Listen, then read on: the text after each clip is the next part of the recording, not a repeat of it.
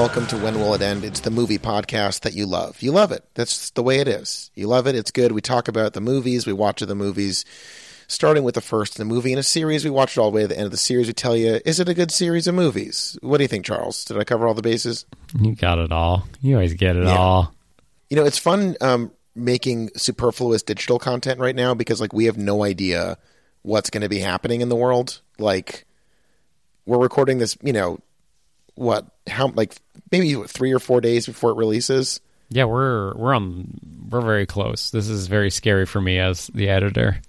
Well, I mean, it should be. Like, we have literally no clue what's going to happen. We were trying to record this, but a couple things came up in the last week. And bear with me, Americans. Maybe this is familiar to you. Um, the president's threatening to use military force on protesters. Uh, cops are absolutely housing peaceful protesters who are speaking out against centuries of systemic racism. There seems to be no one in charge of the sinking ship. Everything is on fire.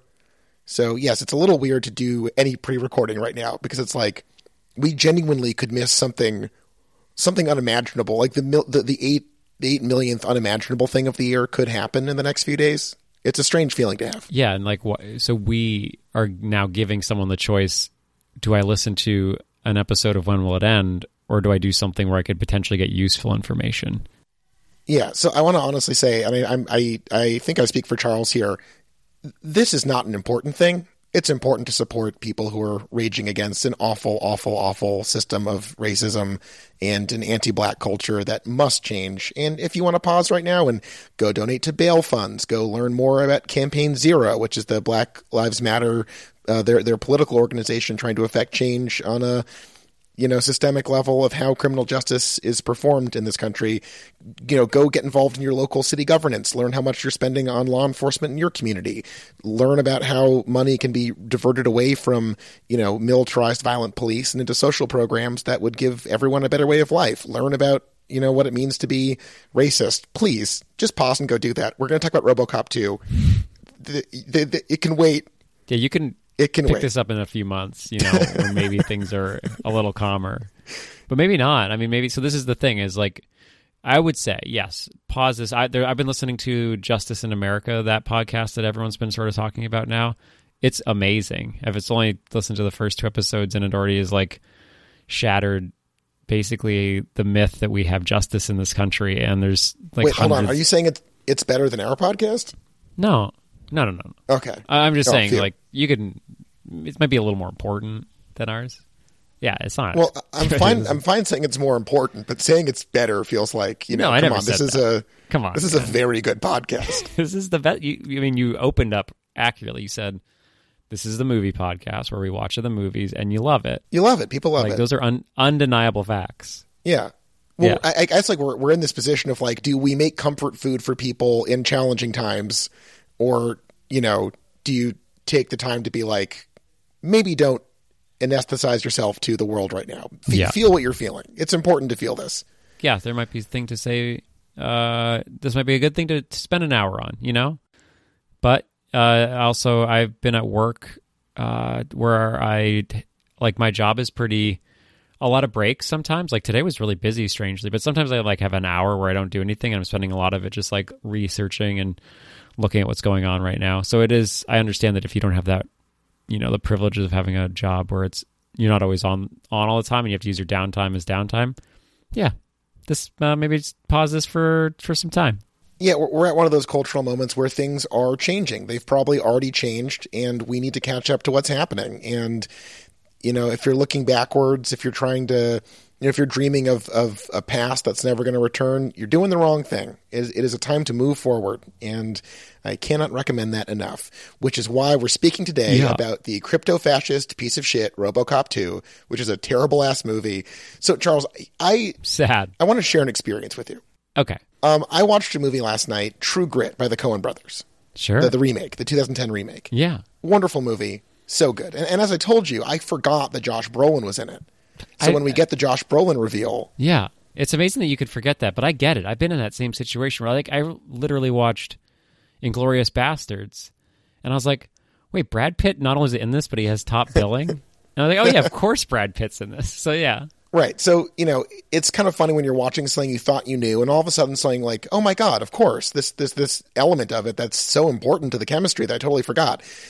When this movie cut to the credits finally after a truly exhausting watch, and I will say, Wait, well, sorry, you are you talking about. RoboCop 2 or are you talking about uh, True Grit? My apologies. RoboCop 2, the film RoboCop Okay. 2. It is of course the second movie in the RoboCop series, hence the title RoboCop the Second.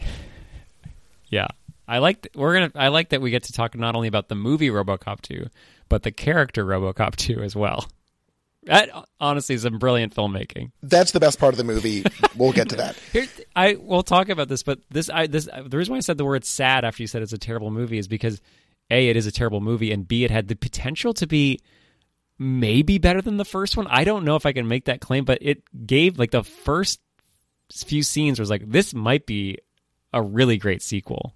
No, I, I totally agree. I felt like it was on the cusp of, of hitting this other tone, this other level of the series that it did not get to. Hmm. But anyway, so we, we fi- I finished the movie. Uh, The first time I tried to watch it, I passed out in the middle of it because Yeah. I'm 30 now and I'm an old, old man with creaky, creaky bones. We were doing that thing where Um, we're watching it remotely, and I was texting Josh, and we were having a nice text exchange, and then suddenly, like 35 minutes into the movie, there's like eight texts go by, and Josh is not responding. Like, Josh, does Josh hate me right now? What the fuck is going on? And then I get a text, oops, sorry, fell asleep. It was like, Yeah. you missed like a third of the movie. I, I know I did. So I, then I tried to watch it a second time and, and just hated it, and then tried to watch it a third time and successfully finished it. Damn. Um, so when I finally got to the end of it, I was like, okay, this movie was like hyperactive, incredibly conservative, very reactionary, very busy and overwhelming and sour. And then I saw the one credit that explained everything, and I can't believe that I did not do my research prior to watching the movie. What was that? Do you know who wrote this movie? oh, yeah, Alan Moore. No, Frank Miller. Uh, Sorry, Frank Miller. I, I, get- I get those. Oh my god! If. I, I would, fucking, yeah, no. If Alan I would Moore did give my left be- nut for the Alan Moore RoboCop too. Yeah. he would he would somehow be traipsing in like a glen with naked teenagers or something. It'd be wild.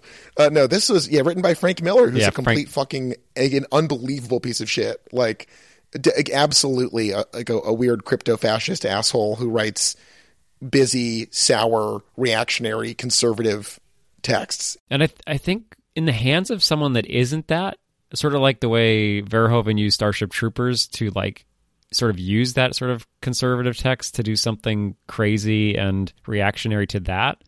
Like I think Sin City is a really great movie.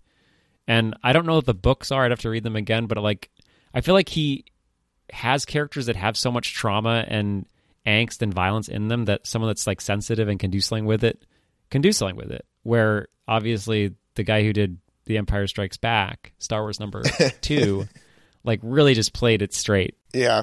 Well, this movie has a sadism to it that the first movie, like in the first movie, it's a muted gray like there's cartoonish things about it but like the look of it is is sad and and and defeated and everything that happens and it feels like this post-industrial late capital malaise and this movie weirdly reminded me more of total recall despite not being a verhoeven picture because it's very colorful it's very bright and everything about that movie that's supposed to be dreamlike and you know deliberately heightened because at the end of the movie of course we realize arnie is dreaming this is not a real thing. This movie is just a bad dream the entire time with no reveal at the end. It's just loud and Right. screams at you it was not fun to watch and again the violence i want to hear your thoughts on this compare the, the violence in the two movies did, did you notice anything about this or is it just me I mean, go for it. I'm not. I so I saw it like five days ago at this point. So like those maybe sort of details are floating off somewhere. So yeah, what, what you did you? pathetic old man Yeah, man. I uh, I can't remember. humbled by your, your crumbling cerebellum. I've had a bad cerebellum basically since I was born. Yeah, I, I mean, my memory is shit, and, and years of doing stupid things have not helped that. Yeah, like what? I, like I've worn it down to a nub, you got that nubs nub bellum. fucking nub, dude. Fuck. It's a nub up there. Um, yeah, okay. So I- felt like the violence in RoboCop is really Garrett. It, it's ugly. It's it's upsetting when it happens. It's you know Verhoeven's showing you something really disturbing, and in this movie. It was like ejaculatory and celebratory and Yes. torturous. There's so many times where people are horribly killed or horribly maimed in ways that feel like gleeful and and not critical of the act but celebratory Yeah. of it. And it, that tone is so hard to balance. Let's paint the opening because I think maybe not everyone sort of went out of their way to watch RoboCop 2, especially right and now. probably don't, especially Yeah. right now. Don't. Th- This is a this is a gross movie, and I did not like It's it. It's a really pro cop movie. But for people who didn't, the opening is like it's very similar to RoboCop where it starts with a fake newsreel, a fake ad, more fake news, and it's like it shows you such callous acts of violence where I don't know, the first one used its news and it seemed very real. Like it was really interesting how like he used the realism of someone covering the news. I don't even know if like it feel like those actors were newscasters. They seemed like they weren't even acting. And it was like not really overboard. And this one starts out like 20 minutes. And I was like, this could be very good if it's controlled. And unfortunately, it wasn't ever corralled. But you see like an old lady get run over by a car. You see what else? What else is in the opening? It's like- oh, the, the guy robs the the fancy new car, and the security device electrocutes him and turns into like a fucking skeleton. And the Yeah. guy's like, "Because your car is worth it," or whatever.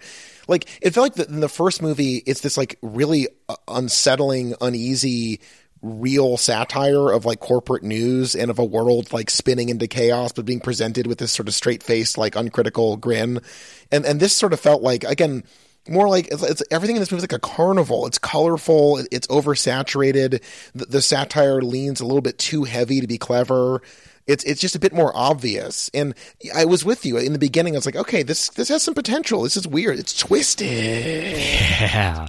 This future, oh, real wacky. Imagine a, a world of, of unceasing brutal violence and uh, uh, corporate uh, malfeasance and, and a total lack of leadership. You know, it's it's really it's out there, bro. But so the, the I think the thing that is different is that this movie seems like it was made by someone that loves cops. yeah, Because at the end of the day, um, the the bad guys in this movie are the corporations and doctors, and the good guys are cops. So like where the first one makes everyone bad, and the cops probably either the worst or the least important, just actors of random violence that they were told to do.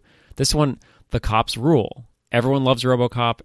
The cops love RoboCop. They're just a team of cops that are doing their best to fight their way through all this this crime and hypocrisy. And so, like all these scenes at the beginning aren't a satire on the world we're living in. It's like an extreme version of what a conservative thinks is actually happening out there, so that cops can go and do this thing that RoboCop does. Right. This movie does something incredibly gross where one of the dumbest bits of the movie that really sucks is that, you know, when they're talking about redesigning Robocop, they have a bunch of crying ass liberals who want him to be a big old pussy hole. They're like, what if he was an environmentalist? Like, that's how they like depict it. What if he was nice to kids? And it's like, well, in the first movie, he did hang out with kids in a very funny Yeah. scene that's actually great, which is weird. But yeah, so like the joke is that, like, you know, there's this whole sequence that sucks where like the new nice RoboCop goes to stop a So robbery of a little league team, and like one of the most upsetting deaths in the movie is when Lewis like shoots the Yes. coach in the head. So that's and just the like they play his corpse for jokes, and it's like. This is disgusting. This is like like the attitude of the filmmakers is reprehensible. Like while in RoboCop, the way Boddicker and OCP treat human life, that's clearly supposed to be upsetting and shitty and wrong. And in this movie, it's like RoboCop uses a corpse as like a prop for like a little slapstick bit, and it's like, what the fuck is this tone? It sucks. So uh, then that whole scene backfires on itself because his policing is actually very good policing when he's like corrupted. Like a little league uh, coach and uh, kids are robbing a store, and Lewis is like trying to shoot this dude in the head, and he's like, "Hold on, we don't need violence to solve this problem." Right. And then like the moral of the story is that no, you need to kill everyone involved here.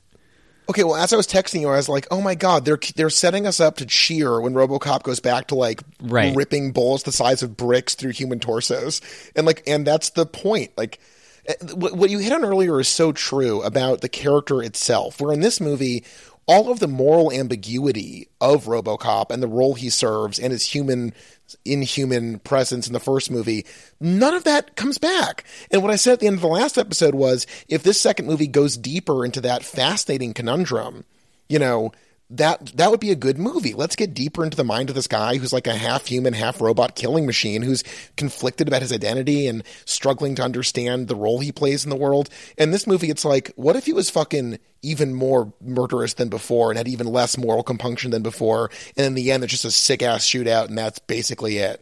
And it's fucking. I want to share something with you that I, I again, I, I did do a little research after the fact. I hate this already. I gotta stop doing that. Can I pass the baton to you? Can you be the ticka ticka? You're getting better at it. So I, I mean, I think whoever says research, the other person just has to make the noise. Though no, I think you did just sort of do it all the time. How about we pose Mm. Yeah. that as a new rule? I think we I'll- haven't I'll really talked about rules in a while, and I think we sort of started this show in a very rules heavy, like making sure we understood the rules, put down the rules. Um, so maybe that should be the new rule. Whoever says it, Look, man, maybe we put down the rules and pick up the peace pipe. All right, smoke with the ganj. So, yeah. uh, will you remember what you have to say if I Yeah. go off on a tiny tangent? I will happily cede the floor to your tiny tangent.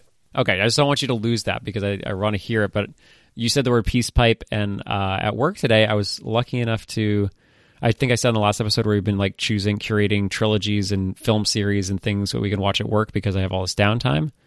So it was my pick today, and the Matrix trilogy is on Netflix, and so we watched the Matrix trilogy from start to finish today, and we might do it for the show. I don't really care, but I have a new love for the whole franchise. I think if you watch them as one giant movie, it's an amazing experience. And there's a line where near the end of the third one, he's like, "What do you want?" And he's like talking to Agent Smith, and he's just like, "Pe- all he says is peace. And this movie, the movie's about love and peace, and it's just like such a beautiful movie. I was at work crying when Carrie Ann Moss dies. It's like it was a very wonderful. Wow, spoilers for. Matrix Revolutions. Jesus, have you no shame? Yeah, I got no shame, man. I was crying. Spoiler. Neo is Christ. except the Lord, Yeah. motherfucker. Those are, those are fucking wild movies. They came out 20 years ago, basically. They look insane in a great way. I loved, I like, I shat on those sequels when they first came out. They rule. Another great series to watch right now. It's, it's about a lot of black voices teaching white people how to behave in society. It's about standing up to control. Uh, it's really great. Great movies. It's about love, peace, protest. Beautiful. Though, of course, white people, go ahead, educate yourself. You might learn something along the way. Who knows? Wait, if you educate Okay, so- yourself, no, I would advise against that. Yeah, please don't. Please Um, get help. Okay, so he- he- here's something that uh, I uncovered that I think cuts the core of everything wrong with this movie instantly. Uh, Peter Weller hated the script. He said it lacked the spine and the soul of the original. He tried to convince Frank Miller and Irving Kershner and the producer that the third act needed a morality angle instead of just being a shoot 'em up. The producers felt the battle between RoboCop and Kane was sufficient.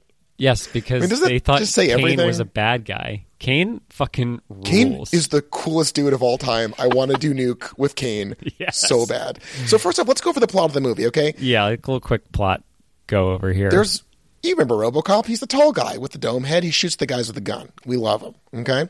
Some dumb bullshit happens.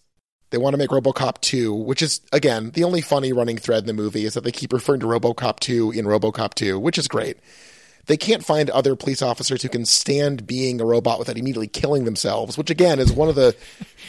It's a fascinating sequence. That's the It's- thing. Yeah. Like you get a scene like that where you're like, oh shit, this is gonna rule. Where like you literally have they can't make another RoboCop because they're all suicidal maniacs. Like that is that's a great promise. Right. Okay. So then there's this deranged psychologist who's just like a random evil lady whose motivations are never defined other than she's like an evil psychologist who wants to use a hardened criminal instead of a cop for Robocop 2. Uh, There's this evil drug dealer who rules named Kane. Kane looks like he's really into the prodigy or maybe was in the prodigy at some point. I don't know. Yeah. Him and this awesome child villain sell what seems like an awesome ass drug called Nuke. That again, hook me up, listeners. Dude. if you've got Nuke, I'm gonna stick it in my neck and go. Dude, it comes in different colors and each color has It's a different mood. It's like the way people talk about pot now. Right, there's different strains of Nuke, and uh, you know, let's just say uh, you got to find your uh, your own your own yeah. brand of the what, Nuke what, experience. What, uh, what brand do you think you would have been? I forget the what oh, probably a had- purple Nuke. I don't know. Yeah, I think I think I might be OG, OG red. You could stick with the classic red. Yeah. Yeah, I mean, if we could just legalize Nuke, we could regulate it and make it safe and take it off the streets. yeah, but we got to make sure all the different flavors stay. I don't want to lose purple. Yeah. Okay, so this movie su- sucks and is stupid. There's only two real plot lines that make any sense, and if I'm wrong, correct me. There's one plot line where the drug lords are using the nuke money to buy the city of Detroit from Detroit because it's gone bankrupt. And the other plot line is the development of Robocop 2 by OCP that goes horribly awry. And I say there's only two plot lines because Robocop doesn't, in my mind, really have a plot line in this other than he's briefly like a liberal pussy and then comes back to being a murderer. So here's and that is such an afterthought compared to the other two.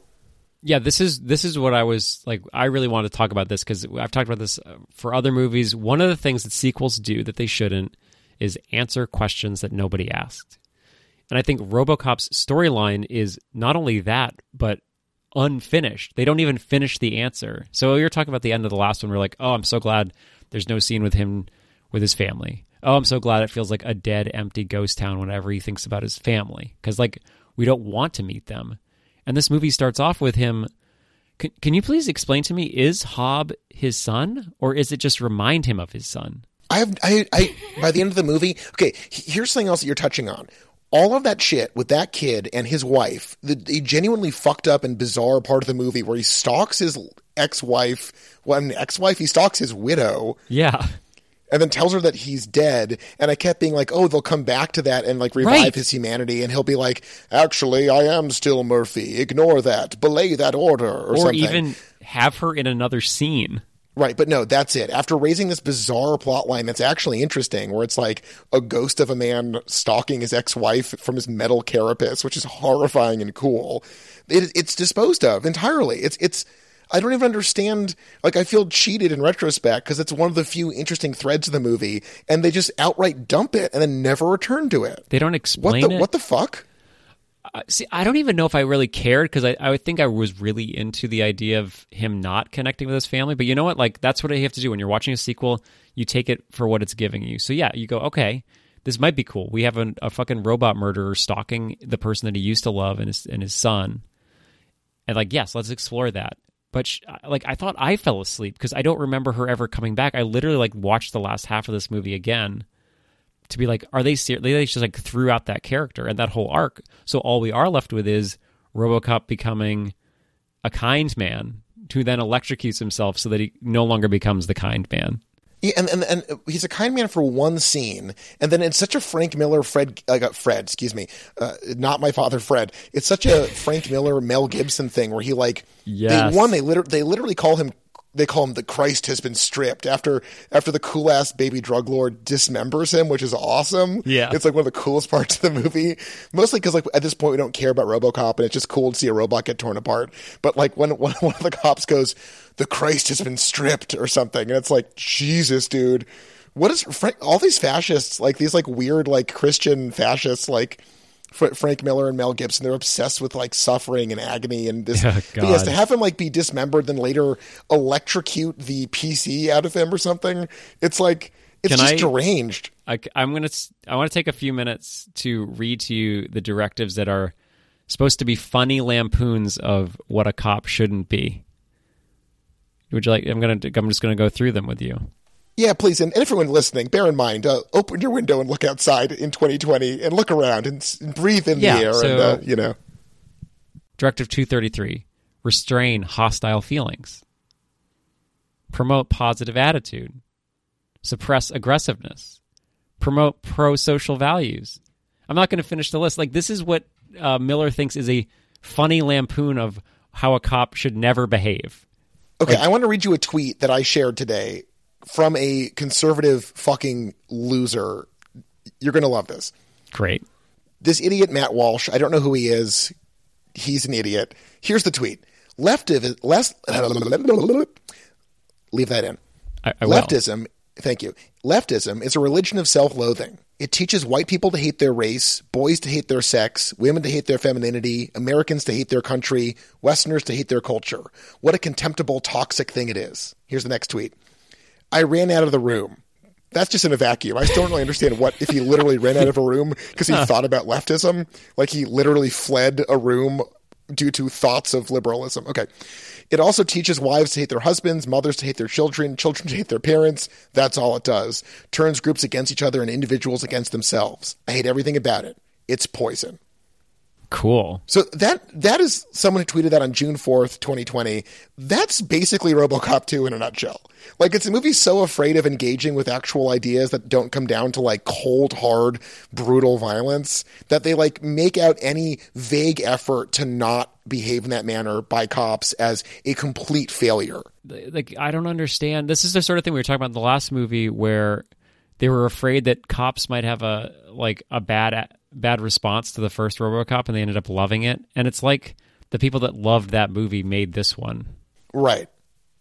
Like someone watched the first movie and the only takeaway was it's cool when the metal guy shoots the guys. Yeah, I, so I want to I want to spend some time talking about the cool shit because the criminals were fucking cool as shit, and I want to like understand who this boy was. Yeah, the boy man is amazing. he's well, not just, a great sorry, actor. Just, uh, as, no, he's he's he's great. It's a bit of context based on my, my based on my research. It seems like like a lot of sequels, they gave this movie a hard deadline. They threw away a really cool draft of a script that we'll talk about later. This movie, like a lot of sequels, and I think again we're talking about franchise culture. This was rushed out, so you're this was compromised from the beginning. Absolutely, yeah. It's it's uh, you know I also while at work we watched the entire Tremors series.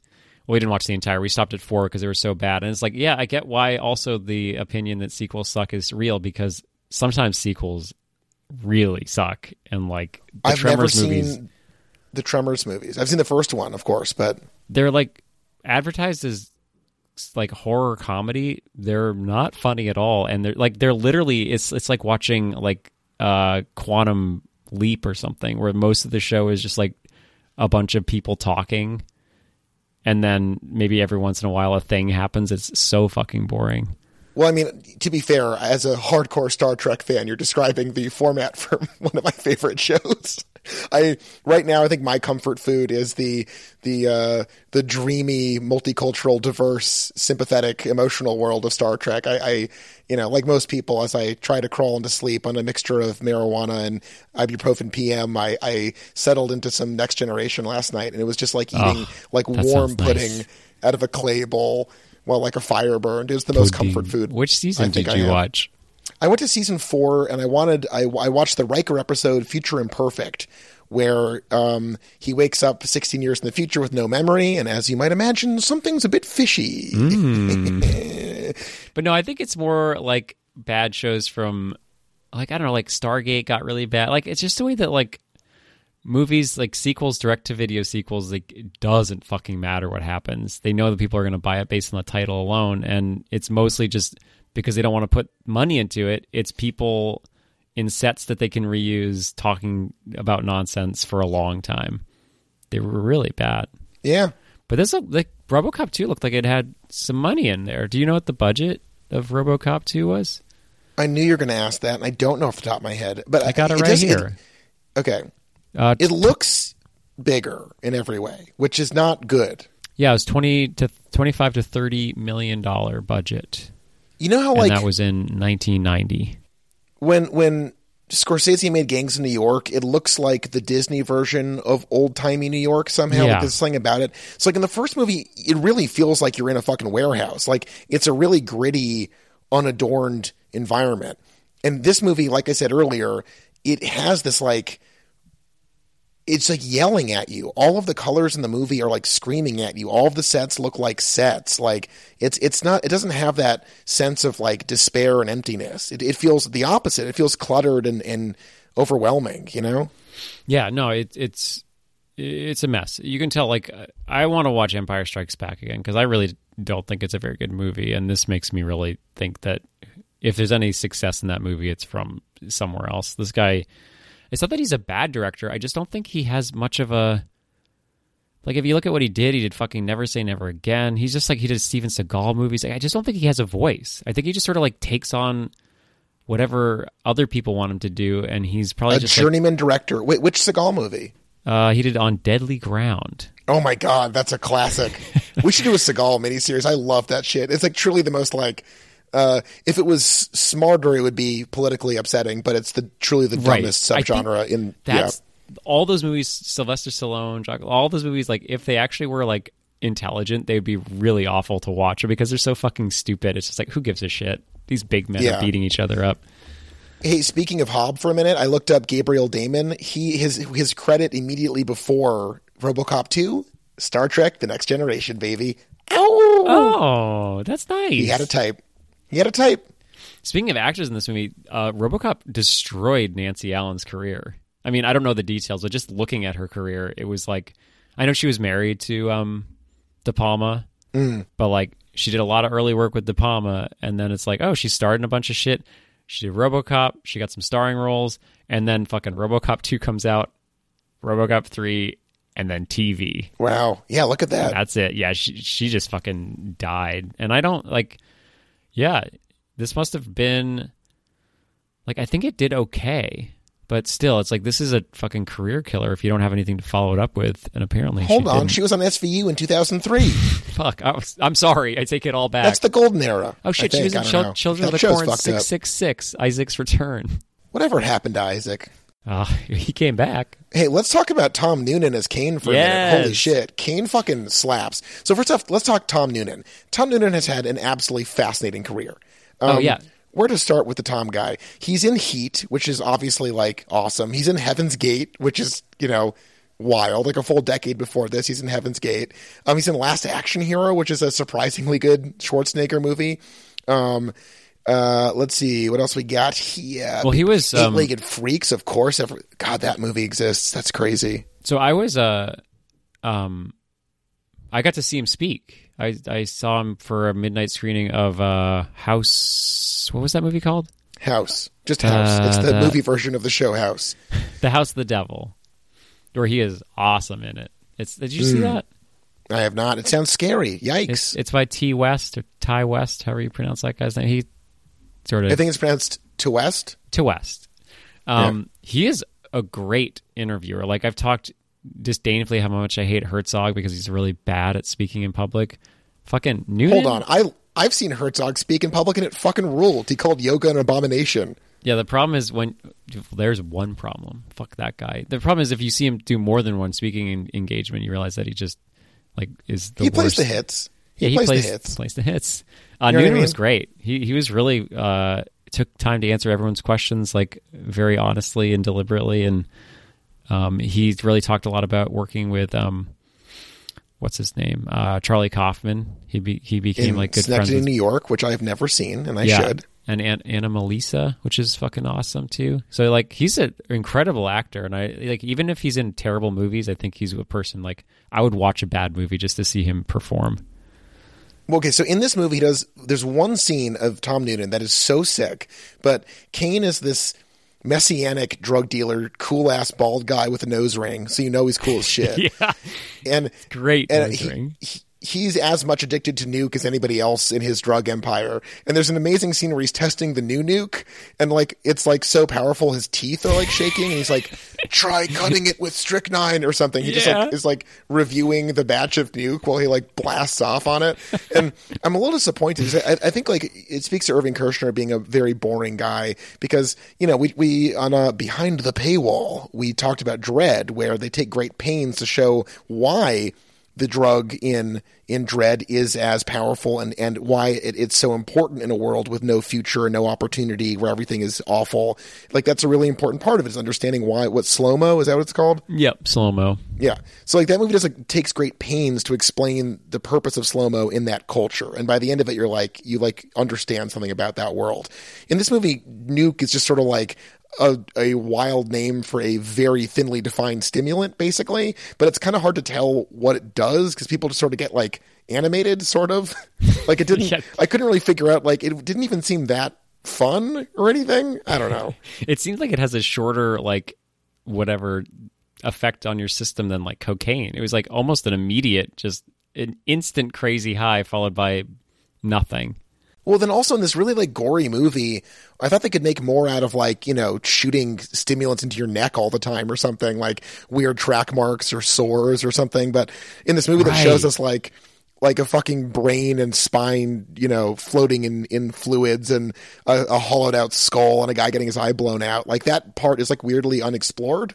And so the whole, like that element of the movie, and we're talking about drugs in inner city America in 1990, like that was an overwhelming experience. You know, the, the crack epidemic, you know, So the fact that that's such an afterthought also feels like lazy and the kind of thing like a dumb fascist like like Frank Miller would be like, and there's a drug and they're all on the drug and they're like, well, what's it like? And he's like, it's a drug and they're it's bad. And you're like, okay, man, fucking, you suck. This is stupid. Drugs are cool. I mean, I feel like I'm just guessing, but as in like an almost 80 year old white man who has probably lived very fine and just had all the rich white people drugs, he probably didn't really have much experience with like drugs at all. It just seemed like he didn't it, didn't explore it because he just like didn't even understand what it was.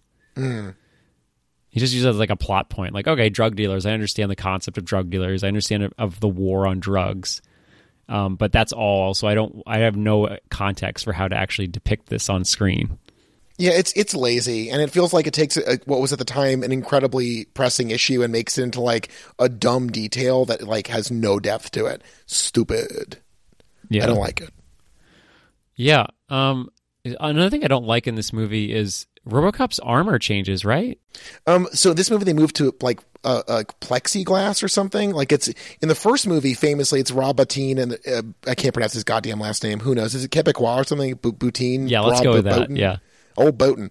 Um, what Rob from the Thing fame, you know, the first movie, the whole story is hysterical because it was such a fucking massive pain in the ass to make the the structure that Peter Weller was acting in. They couldn't, they didn't even have it done in time for parts of the movie. He couldn't sit in it, so he had to like, he was Right. like naked from the waist down in the car. It was like a nightmare. So in this movie, it's like a lighter weight, weird plexiglass thing, and it, it, it looks like it's airbrushed. It looks shitty. I don't, I didn't like it. It looks bad. I was just gonna say I often have nightmares about being naked from the waist down in my car.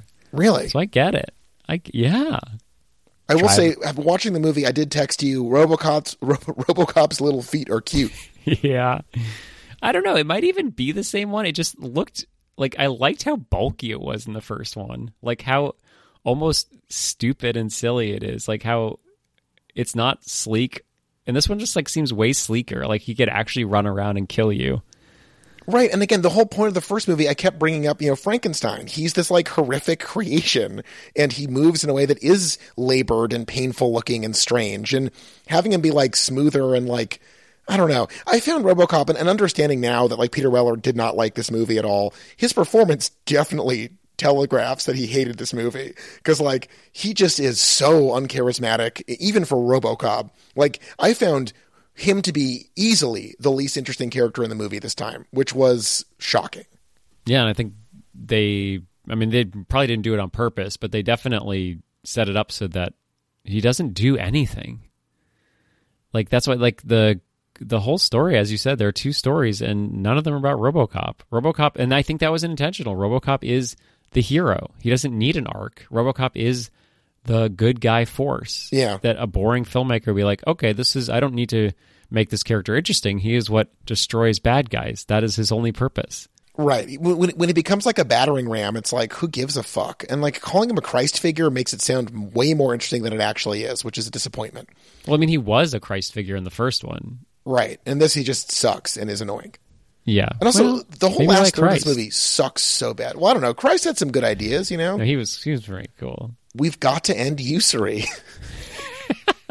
It's true, man. That's you fucking joking. Uh, no one's talking about credit card companies in this. Well, I mean, no one's talking about anything right now because there's so much crazy shit going on. But uh, prison reform and credit card reform are two huge issues that every political candidate should be talking about. yeah, I agree. But this movie does does hit on one important topic that I think is important. Kids will do anything to steal a Walkman. That's true. Yeah. Yes. They'll Man, fucking beat the shit out of a sh- shop owner to get a sweet, sweet Sony Walkman. So, uh, I did. I, I really liked. I think I texted you in the beginning when we watched it the first time. Like the first. So the opening scene is a guy steals a purse from the lady whose cart of cans gets run over, and then two prostitutes kick his balls off and steal the purse from him, and then they steal. I forget. It was like this series of thefts, and I was like, "This movie would be actually really fun if it were just like this scene for ninety minutes of just like Well, okay, Detroit that's so fucked up." Another detail from the trivia section that's fascinating is that, maybe unsurprisingly, Frank Miller's original draft of this was described as unfilmable. Yeah, So they had to like adapt the original draft to like figure out how to make this like an intelligible film.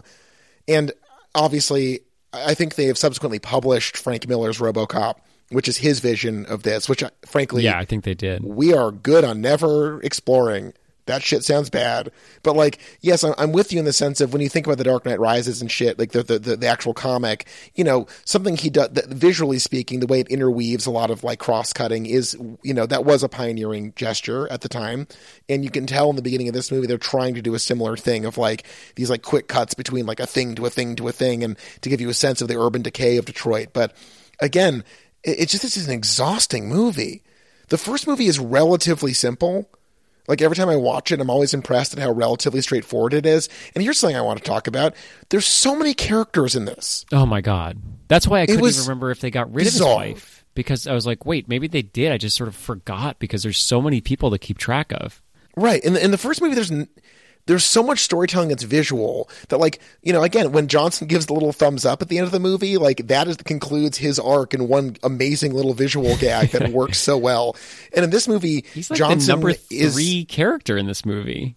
And it's bizarre. And, again more johnson is not better johnson you know? Like it's no just, no no. I think the saying this, goes.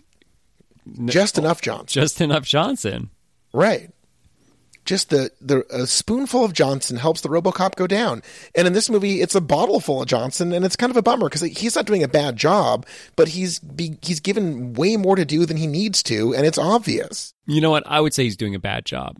And again, I would I would point the finger at, at Irvin, the Kirsch. Yeah, the Kirsch. I would point the finger at the Kershner because if you compare performances, I would say if you watched only the scenes with Johnson in Verhoeven's RoboCop and only the scenes of Johnson in the Kirsch's RoboCop, I would say like it's almost two different actors. I don't get that like weird glee that he has in the first one. I don't get his like strange, childish, just like wonder at everything going on and like eating baby food and right. giving thumbs up when his boss dies. Like he's very straight in this movie, and it sucks. Well, so in the in, in the first movie, all the corporate intrigue is like very funny satire to point out how vicious and ruthless and ugly and shitty that culture is. So so Johnson, this like emotionless, opinionless, just total stooge. Like he's funny because he just like his only ambition is to be like a corporate stooge. There's nothing else that he wants. And in this movie, they they sort of like flesh him out just enough more and just just too little. So there's too much of him with too little to do. And he's not funny or charming. He's just like another weird guy in a suit. And it's a bummer. I love me some Johnson. Fuck. Yeah, well, um I just looked at his his IMDb page and I will give you a little uh, glimmer of hope perhaps. So here's this. In the first RoboCop 1987, he is billed as Johnson. His character name in RoboCop 2 is Donald Johnson. And his character name in RoboCop 3 is Back to Johnson. So wow, what a journey! Maybe we're gonna get a little bit of that Johnson that we liked from the first one. Wow, you think Donald? What, what a that, wild ride! here's the thing: I think that Felton Perry was like, "Ah, oh, fuck! Now I have to act like I'm a Donald too. I can't just be a Johnson. I have to be a Donald Johnson." And I think that just got too much for him. So I'm, I'm happy to see. That's like my one big thing I'm looking forward to. in three is he's just gonna be back to Johnson. I hope. Yeah, so let Johnson be Johnson. You know what I'm talking about? Yeah, a little spoonful of Johnson. We already covered. Helps this. the RoboCop go down. Okay, so let me talk about the, another big disappointment in this movie.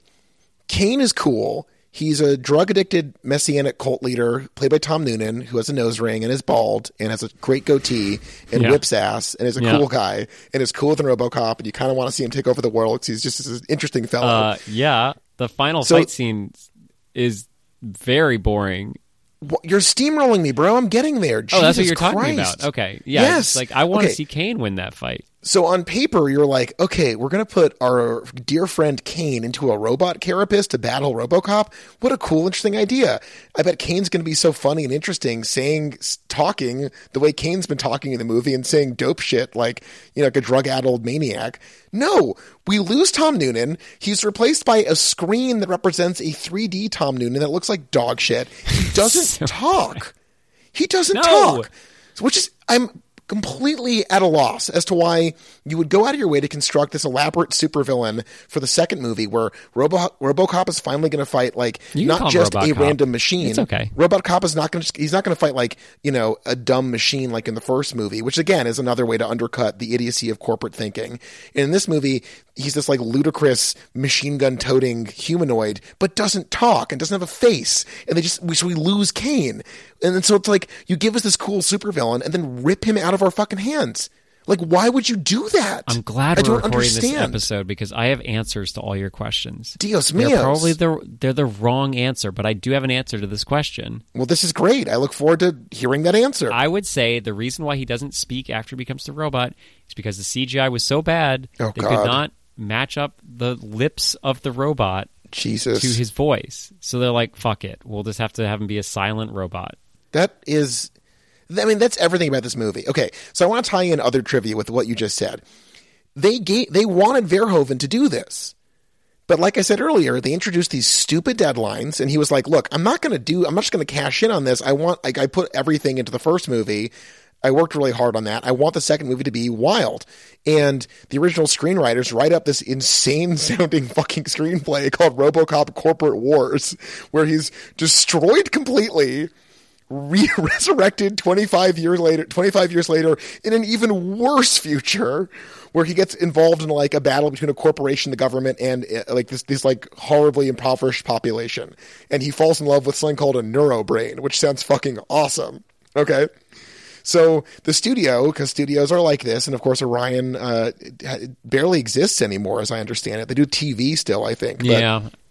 Uh, that was also just uh, to bring it back to his directives. Uh, directive 262 was avoid Orion meetings. That's amazing. Clever. Look at you. Look at you go.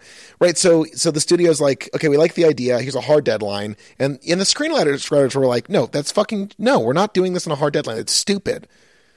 You know, and so that's what you get. You know, you get, you get someone rushing a, a, a sequel forward. And, and it's so frustrating to think about when you think about franchises, if they just didn't have these stupid, arbitrary corporate goals for the rollout of the movie, we would have gotten this insane sounding other movie that, according to IMDb, may still come out. In 2019, it was announced that the original screenwriter's rough draft would be the basis for Robocop Returns, which will skip two and three and be a sequel to the original. So if that actually happens, man, I'm excited because this is the opposite of the first movie in almost every way, and I hate it. Yeah. Um, Edward Neumeier is uh, he. I would love to read. Well, I hate biography, so I probably wouldn't read it. But just like looking at his IMDb page, it is all RoboCop. He is a millionaire based on one thing that he did, and he just like that's it. That's his life now. What a fucking crazy thing to just be like steeped in RoboCop for. But but 40 he deserves it for RoboCop. RoboCop is amazing. That movie. that, Oh, absolutely. I would give the first movie five out of five stars. This movie, I'm struggling like maybe one and a half or something. I'm, I'm, this was really frustrating. I really, really did not enjoy this. Like, I think especially right now, rating it higher than a zero is like I don't know. It's like watching movies now where cops are good is just like it just sucks. I just can't watch them anymore. Like I was trained my whole life, and I very quickly escaped this. But your whole life, you're taught that cops are cool and that they should be killing people. And this movie had that's like this is the main message of the movie is that cops are cool and they should be killing people. well, I want to get to the most important part of the IMDb trivia page, and this is 100% evidence that Alex Cox is one of the coolest people to ever live. The great Alex Cox, of course, of Repo Man fame. He was offered RoboCop 2 and said the following upon reading the screenplay by Frank Miller. Miller was ever thus. I was asked to direct a script for RoboCop 2 and turned it down.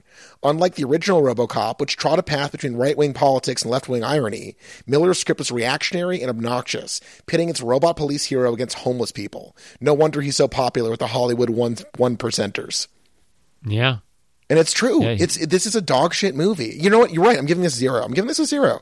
Yeah, this gets a zero. This is like one of those movies that, while I would say it has some very successful things in it, uh, it gets a zero as a movie because it sucks, and its its main point is to make you okay watching cops kill things, kill people. Right. It's it's trying to set you up to celebrate something fucking nauseatingly awful. And in the first movie, it's all about the the impact of violence on people and the impact of violence on society and this horrifying half man living in a, a ghost half life that is like a nightmare. And this is the opposite of that. T- two more things from the trivia page. One this just shows how much of a shitty idiot frank miller is. He showed up to the set every day during filming even though he was not required to yeah.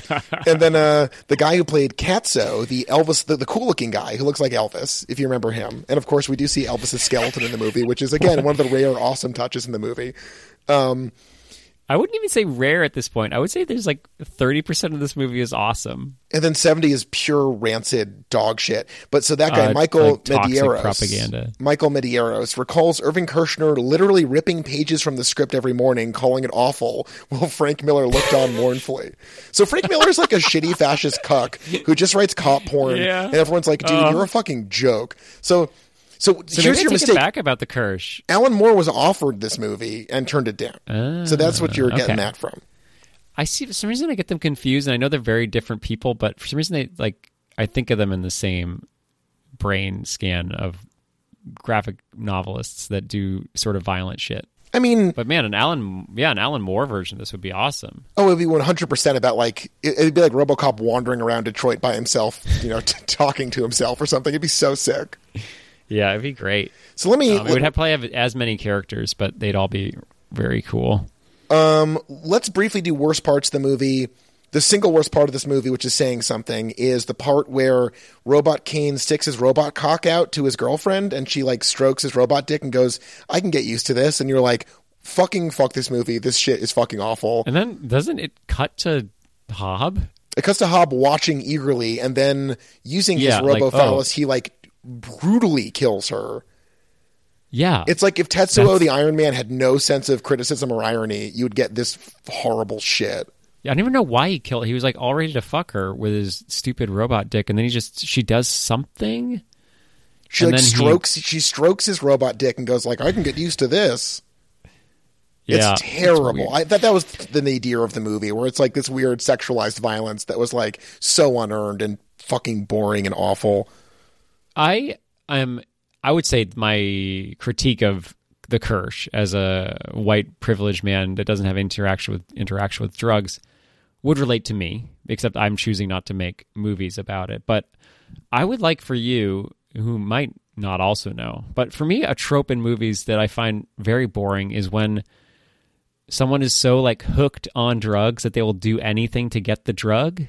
Like, is that or like is that a real thing like would you actually have like the end of this movie the end of this movie hinges on robot kane being so addicted to the nuke that he would kill himself to get a canister of the nuke Well, the, again, again, this movie veers between really awesome things and just utter utter dog shit. The idea of like someone like dumping canisters of drugs into a robot is like fascinating and That awesome. rules. But in this movie, it's just used as like again this incredibly exhausted trope of like the druggie will do anything for a little baggie, and like yeah, there's obviously some real life correlation to that idea, but like as a plot device, it has to be like one of the laziest things in human history. and they use it a lot. They use it on his girlfriend. There's a Yeah. scene where Hob's like you want this shit? And she's like mm, yeah. Yeah i want that shit. I'll do anything for that shit. It sucks. I saw funny um the movie vfw which is pretty fun. It's like a carpenter-esque horror movie that just came out. It's about old veterans stuck in a vfw getting attacked by druggies Huh. and there's a great opening scene where like they use that trope, except she literally, like a person literally jumps off of a building to catch drugs falling off the roof, and it's like, okay, that's funny. That's like a funny critique of the trope, like watching someone right, literally kill the nth himself for degree. the Sure, right. yeah. But this is like doing it very serious. Like there's supposed to be like a heart wrenching scene where Hob's like teasing her with drugs, and it's just like this sucks. This is boring and sucks. Well, just like the first movie is like deeply humanistic. It's about people finding themselves in a culture that's ripped away love and identity and meaning. And in this movie, everyone's just shit and awful, and there's no point. It's just violent. It's it's a moral black hole. There's no message. It's just terrible. Um, though though it could have been a lot longer, according to IMDb. They cut a lot of scenes out of this, including one where RoboCop walks into a locker room and sees a naked policewoman showering, and and I'm quoting here after looking at her for a few seconds, walks away. Fuck this movie. I'm giving it zeros. This is awful. That's cool. Um, That's a really so- good we're, scene. we're getting to that point in the movie. Um, Movie. Oh my god, this Yeah. is horrifying. In the scene where an irate Robo Kane breaks Angie's neck and kills her, the actress, which is Galyn Görg, great name, Galyn, was able to twist her neck in such an unnatural looking way that the production team feared at first that she'd actually injured herself. So that scene was as the scene I picked as the worst moment in the movie was as upsetting to shoot as it was to watch, which I guess is comforting. Yeah, it was. Yeah, it was intense. Um, yeah, I mean, we're we're listing a lot of characters. I, I I think I'm ready to do a little MVP pick before we get into whether we're asking the question. Okay, go ahead. What do you? Th- I mean, we're talking rules. Do you want to establish a rule right now, where we always do it a certain way? no, oh Think that'd be Jesus, no, I don't. I Do you think that'd be a nice, like, to comforting our listeners? you're to, being like, real Frank okay, Miller gonna- right now. Yeah, I just want to lay down the law here. Yeah, The rules. If you were Frank Miller, you'd just pull out a gun and shoot my fucking face off and be like, "Die, criminal!" Josh, it's COVID time. I cannot. It's too dangerous to get that close to you. Oh, fair enough. You could shoot me from six feet away. I think you could hit me. I don't know, man. I've never held a gun. I've lost a little weight, but I think you could still hit me.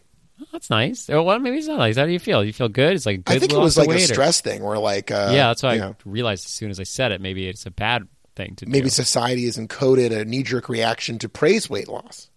Exactly. That's what I just did. Mm, aren't you kind of a Frank Miller right now, huh? I think I am. God, twice in a row. like a Frank thousand Miller Frank right now. Millers. Wow. Oh my god! Can you imagine that? I just watched The Matrix, and I can only imagine a world of Frank Millers. Well, we're, living in a world now where basically everyone, and I know like comparing everyone to the to like Hitler or the Nazis is an exhausted trope, but like the whole they made the trains run on time attitude is literally every idiot fascist in this stupid country right now is like, well, uh, you know, uh, things were fine. We could uh, get to and from the grocery store, and what else matters or whatever, you know. And Frank Miller, you can tell he's exactly like the trains run on time kind of guy. Yeah. Look, you may not like it, but it's how things work. Like, fucking go jump off a cliff, you dumb asshole. I hate listening to movie. that uh, Justice in America podcast, and I'm sorry I'm stealing content from that, but one thing I did learn is that when they were uh, in a lawsuit to try to like say why they think that bail is still a good idea, the Republican Texan prosecutors were like, "Well, most people stay in jail because they want to stay in jail." That's uh, the kind of like tragic, awful shit that absolute monsters say. It's just appalling. It sucks. Um, so yeah, I, I there's a lot of characters we didn't even talk about. Um, the strangest one, I think, Juliette Faxx. Oh god, but The- she sucks. psycho. She's, yeah, she's she's fucking the cool old CEO guy who still rules Has a sick hot tub in this movie. Great hot tub. That's my MVP pick. Yeah. The hot tub. The hot tub is sick. I love it. Oh come on, you got that can't. You got. I think we should pick a real one. I Okay, think no, I mean my, my pick is enough- Kane. Kane. I want to see a thousand movies about Kane. it's Kane is so cool. Uh, Kane is so much cooler than RoboCop. It's absurd. making that anticlimactic. Yeah, Kane was obviously. How can you not choose Kane? Like everyone else sucks. It's boring. I feel like Hob could have been an okay MVP pick, but not He- when you got a is Tom Noonan playing Kane.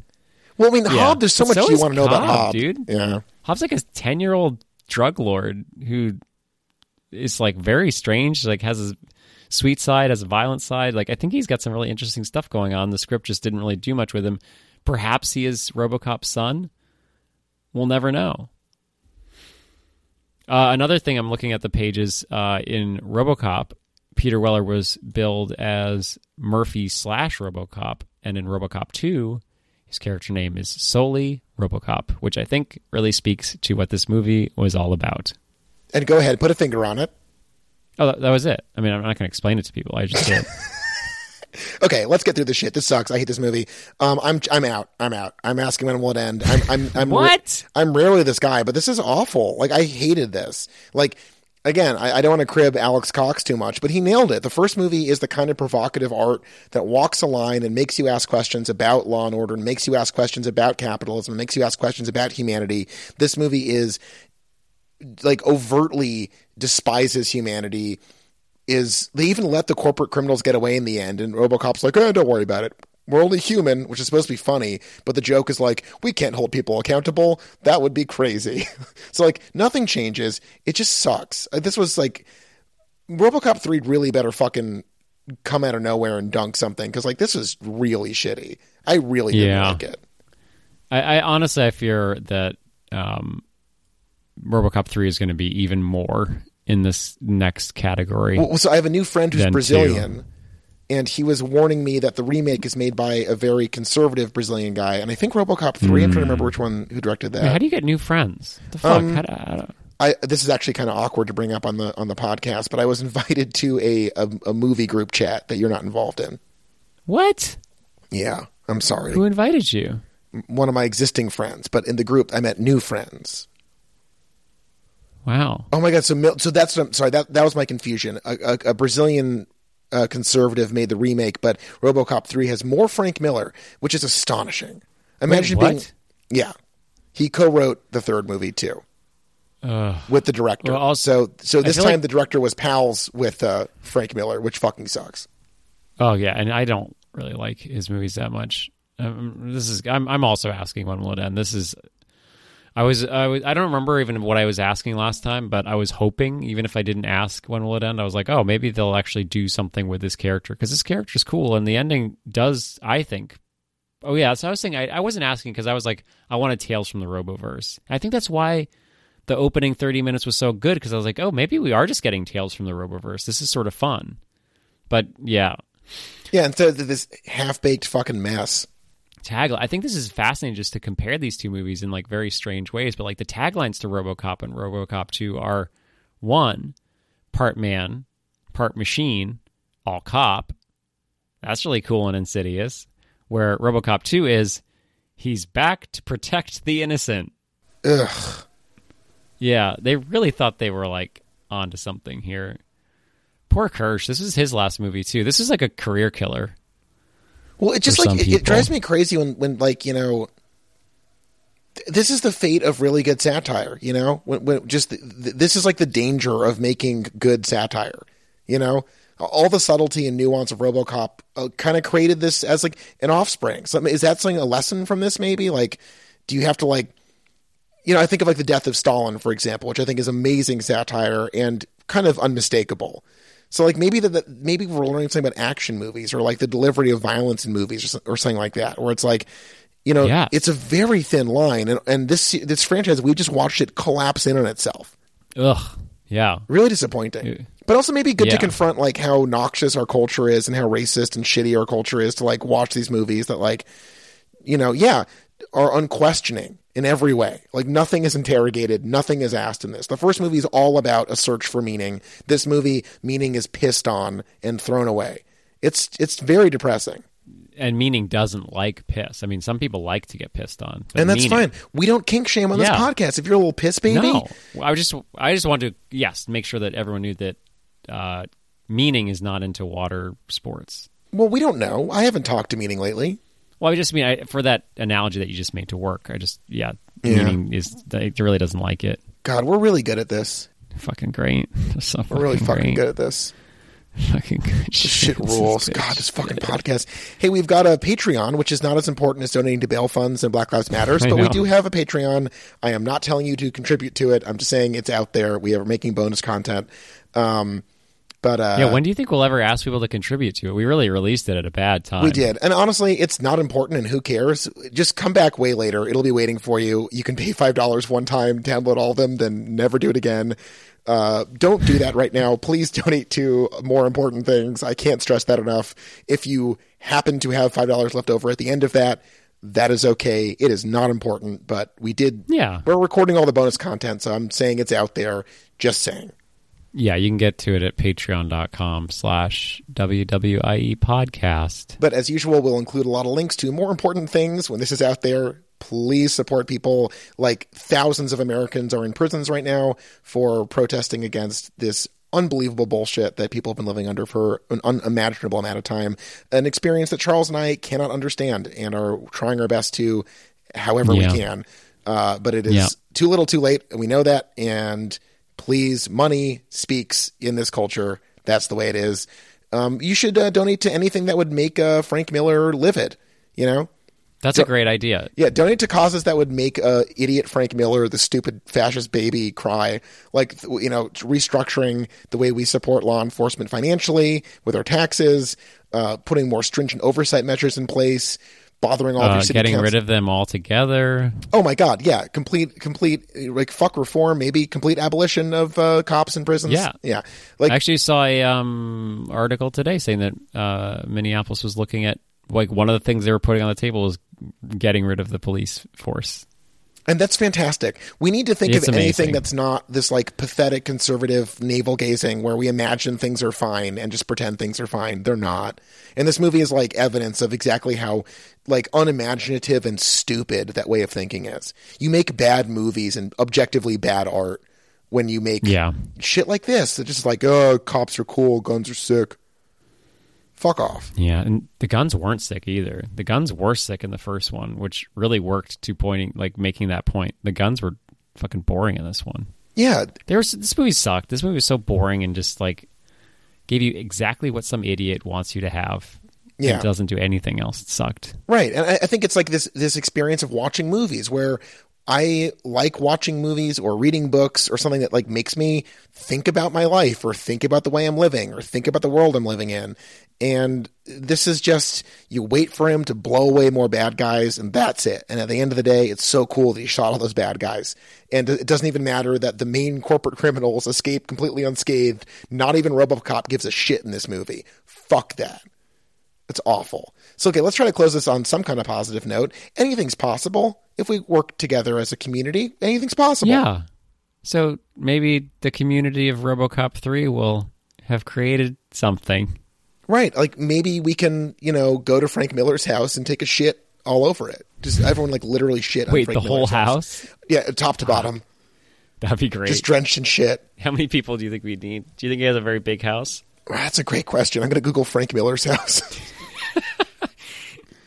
All right. Well, while Josh is googling Frank Miller's house, I think we should just. I think we should lead with that next episode. The size of Frank Miller's house, or do you have it right there? Oh my god, no. So this is this is Frank Miller in a nutshell. This is too good. I googled Frank Miller's house. Well, actually, supposed Sorry? I actually typed Frank Mickler's house. Um, That's the way to do it. Close enough. The the first thing that pops up is an article in the Guardian about how he stirred up an outrage after lambasting Muslims and Wall Street protesters. he talks about Donald Trump in this interview. I'm going to go ahead and search Trump just to see what comes up. Let's see. Wait, are you searching Frank? Does he Miller's house, support Donald or Trump? just Real men stay bald, he says with a grin, lifting his hat to run a hand over his bare scalp. Jesus, what a loser. This guy sucks. wait? Doesn't Miller also wear a hat? He's wearing a fedora in this picture as if you couldn't make up dumb shit about I mean, this. sorry, doesn't doesn't Moore also wear a hat like that? He wears more of like a weird, like like a wide brimmed fucking witch witchfinder general witchmaster general hat or whatever. Frank Miller sucks. What an idiot. He he's only sixty one when this photo was taken and he looks like he's on his deathbed. All conservatives do that. It's just the, the way of things. Oh my god, he showed up to the interview wearing a black t shirt with a drawing of Benedict Cumberbatch as Sherlock Holmes and the words high functioning sociopath. Wow, that's really cool. Um, Oh my I want to. god. I'm gonna nerds get us be, out we of should we gotta drown nerds.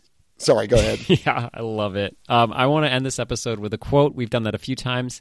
I'm going to take the responsibility of this episode to get us out of the RoboCop 2 uh, vortex. the pit, the void, the hell. Close us with my favorite, maybe my favorite line from the movie. Come tweet tweet shit or whatever, saying what yours was. Um, this was Hob to RoboCop as he's dying. I'm gonna die. You know what that's like, don't you? It really sucks.